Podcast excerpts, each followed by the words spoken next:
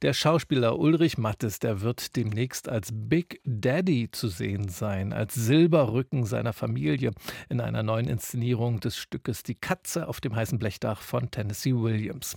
Ulrich Mattes kennen Sie bestimmt durch seine Arbeit am Deutschen Theater oder durch seine vielen Filme oder auch durch seine öffentlichen Einmischungen, zum Beispiel als Präsident der Deutschen Filmakademie. Der war er bis zum vergangenen Jahr. Jetzt reden wir aber über Katzen auf heißen Blechdächern und über andere Wesen. Willkommen bei RBB Kultur. Guten Tag, Herr Mattes. Ja, guten Abend, Herr Mayer. Sie jetzt als Big Daddy in Ihrer neuen Inszenierung oder in dem Stück, in dem Sie jetzt mitspielen, wie weit ist denn der Weg von Ihrer eigenen Charakterdisposition zum Big Daddy, zum Silberrücken? Naja, äh, das ist schon eine, ein ziemlicher Patriarch. Er hat ein paar wirklich brutale, sehr harte Seiten. Die hoffe ich in dem Maße nicht zu haben, offen gestanden. Aber ähm, ich mache das ja beruflich und insofern äh, ist das Vergnügen, eins der Vergnügen der Schauspielerei besteht ja darin, auch Seiten in sich zu aktivieren, die man äh, zum Glück von der Natur oder von den lieben Eltern nicht so mitbekommen hat. Und mhm. äh, Big Daddy, und das ist das Schöne an der Rolle, das besonders Schöne an dieser wunderbaren Rolle, ist, dass er aber emotional sehr breit gefächert ist.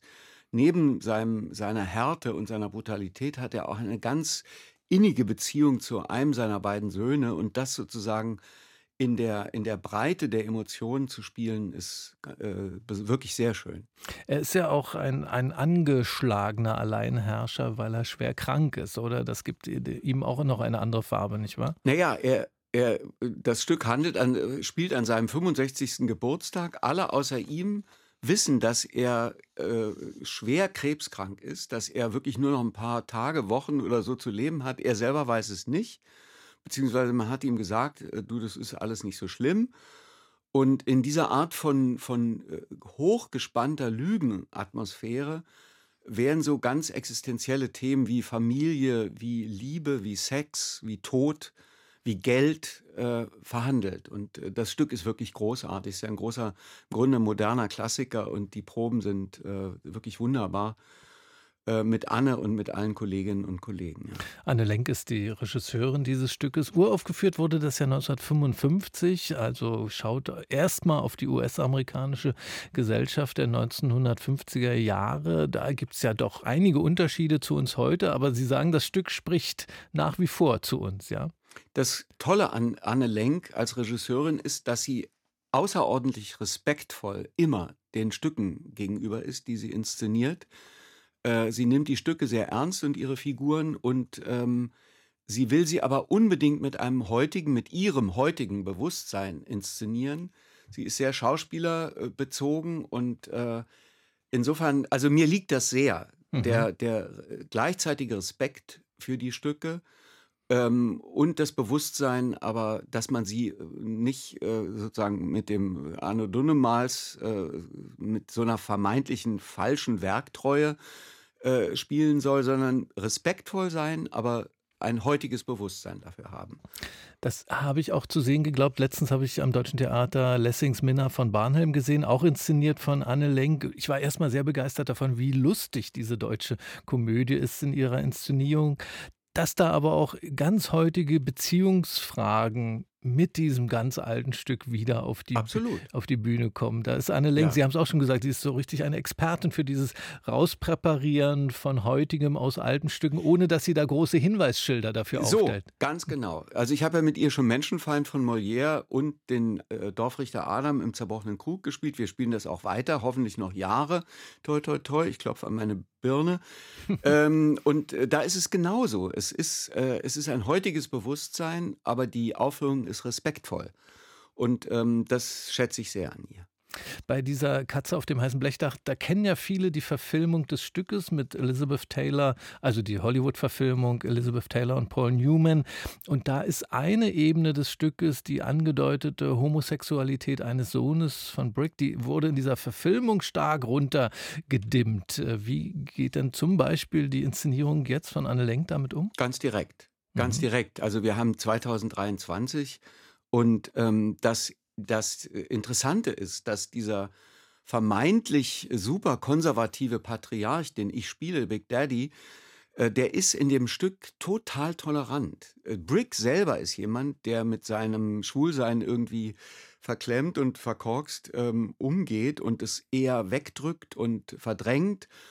Und Big Daddy ist, äh, wir haben so eine äh, wirklich sehr lange, der ganze zweite Akt ist im Grunde ein einziger Dialog zwischen äh, mir und meinem Sohn. Und ähm, ich bin da sehr viel toleranter obwohl ich eine andere Generation bin als, als der Brick. Mhm. Und das ist wirklich interessant. Und wir, wir gehen damit ganz direkt um. Ja, das war halt, äh, Tennessee Williams war ja selber schwul, ist damit aber ganz offen umgegangen in den mhm. 30er, 40er, 50er, 60er Jahren. Ähm, das Stück musste sich aber da ein bisschen äh, sozusagen in Andeutungen äh, und der Film ist da noch noch puritanischer. Wahrscheinlich mhm. hat man gedacht, das kann man so einem großen Hollywood-Massenpublikum nicht zutrauen oder zumuten. Ähm, und äh, damit sind wir aber, ohne dass wir jetzt explizit äh, irgendwer, es gibt kein Porn no auf der Bühne, sondern es wird einfach angesprochen. Es ist ein hm. Thema der Figur und dadurch äh, ist es auch ein Thema der Inszenierung. Die Regisseurin Anne Lenk, die hat ja schon unter dem vorherigen Intendanten Ulrich Kuhn am Deutschen Theater gearbeitet. Sie selbst, Herr Mattes, sind seit 2004 festes Ensemblemitglied am DT und Sie haben jetzt zu den 40 Prozent der Schauspielerinnen und Schauspieler gehört, die die neue Intendantin Iris Laufenberg ins neue DT-Ensemble übernommen hat. Ähm, der Wechsel war ja dieses Jahr. War denn für Sie selbst klar, dass Sie an dem Haus bleiben wollten? Natürlich. Ja? Mensch, Herr Mayer, ja, das ist doch meine künstlerische Heimat, das Deutsche Theater. Ja, Sie hatten auch schon andere Heimaten vorher. Ja, vorher. Aber jetzt nicht mehr. Das ist ja, man kann ja auch mal verheiratet gewesen sein, dann lässt man sich scheiden und dann ist man äh, äh, in der neuen Beziehung ist man treu. Und ich bin das total. Also ich kann jetzt auch noch mal äh, sehr ernst und seriös werden. Das kann ich ja auch. Ähm, nein, ich hänge an dem deutschen Theater enorm und ähm, äh, äh, also Iris hat sich gefreut, dass ich bleiben möchte und ich habe mich auch gefreut, dass ich bleiben darf und äh, alle freuen sich. Und es ist, ist natürlich ein neuer äh, Wind spürbar.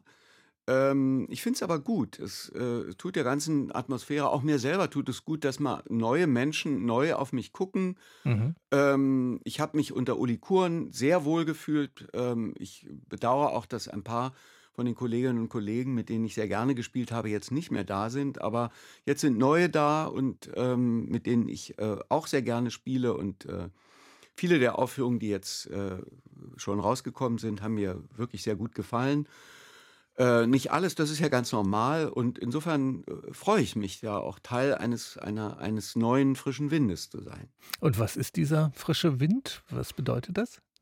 Naja, es ist eine, eine andere Dramaturgie, es sind neue Regisseurinnen und neue Regisseure, es sind äh, es ist einfach jemand anderer neuer an der Spitze dieses Hauses. Und ich kenne Iris schon lange, sie war äh, Chefin des Theatertreffens, mhm. daher kennen wir uns schon. Und ähm, natürlich hat sie eine andere Sicht auf die Welt, nicht so anders, dass sie nicht sehr freundschaftlich die Intendanz von, von Uli Kuhn, ihrem Vorgänger, übernommen hätte, aber natürlich hat sie, hat sie neue Menschen und mit den neuen Menschen entstehen neue Perspektiven und äh, so ist das ganz automatisch. Aber es war ein sehr freundlicher und äh, nicht sehr äh, kraxiger, bruchhafter mhm, Übergang.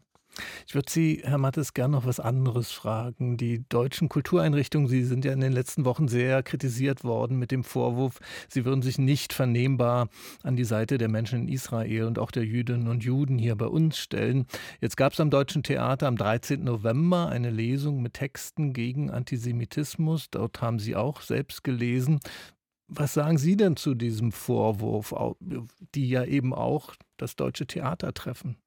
Naja, ich, äh, es, ist, es ist ganz, ganz furchtbar, ähm, dass viele äh, Einzelmenschen und Institutionen erstmal nicht, als es dieses Wahnsinnsmassaker von über 1000 Menschen, das ist ja äh, angesichts der Situation im Gazastreifen, wird das jetzt, äh, gerät das ja in den Hintergrund, was der Auslöser war für die Reaktion der äh, auch von mir nicht sehr geschätzten äh, israelischen Regierung aber darum geht es erstmal nicht. Es hätte, wäre erstmal darum gegangen, deutlich sich zu bekennen angesichts dieses Wahnsinnsmassakers der Hamas, äh, mit, zu einer solidarischen Geste Israel gegenüber und auch den Jüdinnen und Juden in unserem Land gegenüber. Und äh, das hat mir auch gefehlt. Und insofern war ich sehr froh darüber, als es dieses, diese Frage gab, vom mhm. Penn Berlin äh, am Deutschen Theater so eine Lesung zu machen. Hertha Müller, die Literaturnobelpreisträgerin, Michel Friedmann, äh, Seran Atesh, Thea Dorn, es waren viele äh, dabei. Und es war mir ein absolutes Bedürfnis, ähm, mich da äh, öffentlich zu äußern. Es kann nur eine Geste sein, aber für viele Jüdinnen und Juden äh, in Deutschland sind auch diese Gesten der, der Solidarität, des Unterhakens, des wir lassen euch nicht allein in eurer, Kum, in eurer äh, Sorge, in eurem Kummer, in eurer Angst, sind wichtig und mir war das sehr, sehr, sehr ein Anliegen, dabei zu sein. Das war am 13. November diese Lesung im Deutschen Theater. Jetzt haben Sie, Herr Mattes, äh, bevor wir hier losgeredet haben, im Radio mich noch gefragt, ob Sie hier etwas tun dürften. Und ich habe gesagt, machen Sie doch, Herr Mattes, dann. Ach so. Dann machen Sie doch. Ja, wir sind äh, zu Recht äh, kurz auch noch politisch geworden. Das fand ja. ich jetzt mindestens so wichtig als meine kleine Werbung für einen Fernsehfilm, den ich just am Abend äh, der äh, in dem ich äh, am 8. Dezember, just am Abend von der Premiere von der Katze, spiele ich in der ARD 2015 eine Weihnachtstragikomödie. Ich spiele die Hauptrolle und da ich so selten Komödien im Film zumindest spiele, mhm. auf der Bühne schon, habe ich gedacht, Herr Mayer, äh, äh, ich mache noch diese kleine Werbung. also, liebe Leute, wenn ihr keine Karten, gibt es ja nicht mehr für den 8. Äh, wahrscheinlich schneit es dann wieder. Mhm. Äh, und dann bleiben die Menschen, die uns jetzt äh, zuhören, die bleiben alle zu Hause und stellen am 8. um 20.15 Uhr nach der Tagesschau äh, die ARD an und gucken den Film Winterwalzer. Ähm, eine weihnachtliche Tragikomödie, die aber gut ausgeht. Das finde ich in äh, diesen heutigen Zeiten irgendwie fast ein politisches Statement offen gestanden. Dann vielen Dank auch für diese Werbeeinblendung.